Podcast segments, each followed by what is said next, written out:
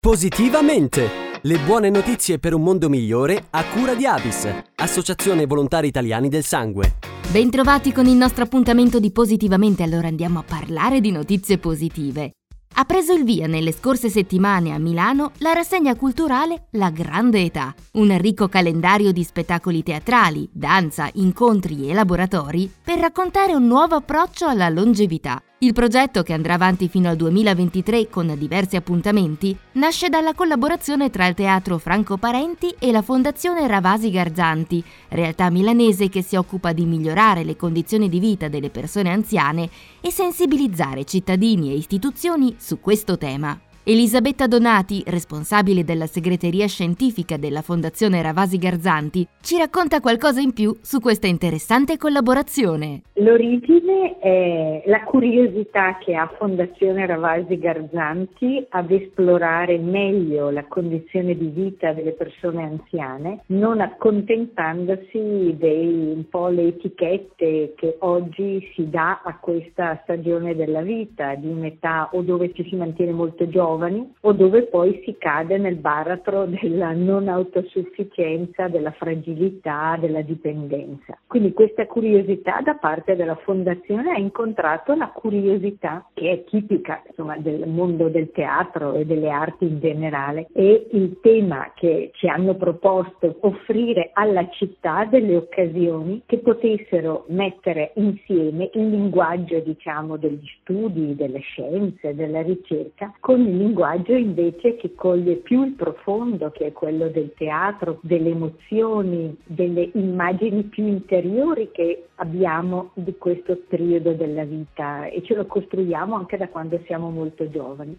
La collaborazione è nata proprio da queste due curiosità che insieme hanno trovato modo di costruire delle proposte che spaziassero dal teatro, la letteratura, il balletto, il cinema, la fotografia e con interpreti di diverse generazioni. Ideata per mettere in luce le potenzialità di ogni stagione della vita e il ruolo attivo che le persone anziane possono continuare a svolgere all'interno della società, la rassegna comprende una serie di appuntamenti tra spettacoli teatrali e di danza, incontri, mostre e laboratori. Ascoltiamo ancora Elisabetta Donati della Fondazione Ravasi Garzanti. Avere oggi 80-90 anni non ha precedenti. Forse abbiamo bisogno di guardare a questi anni in più che si sono sommati nella nostra vita con degli occhiali che non siano la ripetizione delle età precedenti. È inutile guardare alla vecchiaia come se fosse un'eterna giovinezza. Non lo è, ma nello stesso tempo non vuol dire che è già la fine di ogni possibilità. Come tutte le età presenta delle opportunità opportunità, presenta delle occasioni per ripensare a se stessi, per guardarsi intorno